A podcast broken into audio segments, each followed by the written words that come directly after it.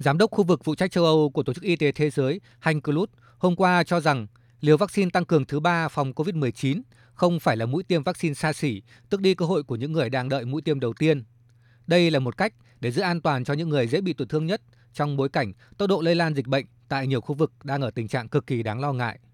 Tuy nhiên, ông Hanh Klut cũng khẳng định, ưu tiên hàng đầu là phải đảm bảo rằng những người dễ bị tổn thương nhất được tiêm mũi thứ nhất và thứ hai. Sau khi đã làm tất cả những điều này, ở những quốc gia mà có những người bị suy giảm khả năng miễn dịch, những người cao tuổi, miễn dịch kém với bệnh nặng, thì có thể xem xét tiêm bổ sung mũi thứ ba. Đánh giá của Giám đốc khu vực phụ trách châu Âu cho thấy quan điểm tích cực hơn về mũi tiêm vaccine bổ sung thứ ba so với các tuyên bố trước đây của Tổ chức Y tế Thế giới. Trong thời gian qua, hầu hết các ý kiến đều cho rằng tính hiệu quả của mũi tiêm thứ ba chưa có cơ sở. Các nước giàu có nên tạm dừng để tập trung cung cấp vaccine cho các nước nghèo.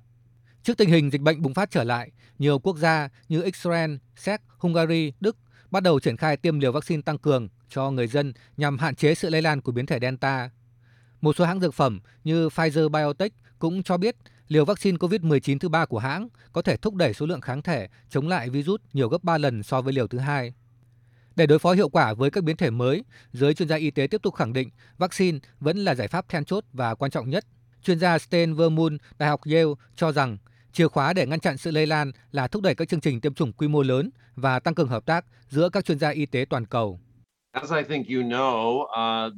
Như các bạn đã biết, thật không may là biến thể Delta có khả năng lây nhiễm cao hơn biến thể Alpha ban đầu. Khi một loại virus có khả năng lây nhiễm nhanh hơn, thì cần tỷ lệ bao phủ vaccine rộng hơn để đạt được khả năng miễn dịch cộng đồng. Dữ liệu mới nhất cho thấy, mức độ lây nhiễm của chủng virus này ngang với thủy đậu. Đây là một thất bại toàn cầu trong nỗ lực kiểm soát dịch bệnh của chúng ta. Tôi nghĩ rằng ba ưu tiên hiện nay là vaccine, vaccine và vaccine. Số ca nhiễm covid mười chín trên toàn thế giới đang tăng trở lại do sự lây lan của biến thể Delta, đặc biệt là nhóm người chưa tiêm vaccine, cũng như việc nhiều nước dần nới lỏng các biện pháp phòng chống dịch bệnh.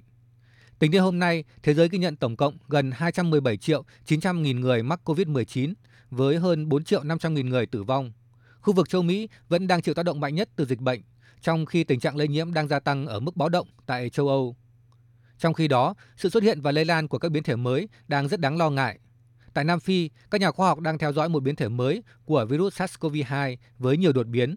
Hiện chưa rõ về mức độ lây lan hoặc kháng vaccine của biến thể C chấm một chấm hai này, nhưng các nhà khoa học lo ngại nó có khả năng lây nhiễm cao bất thường, nhanh gấp hai lần so với các biến thể hiện nay.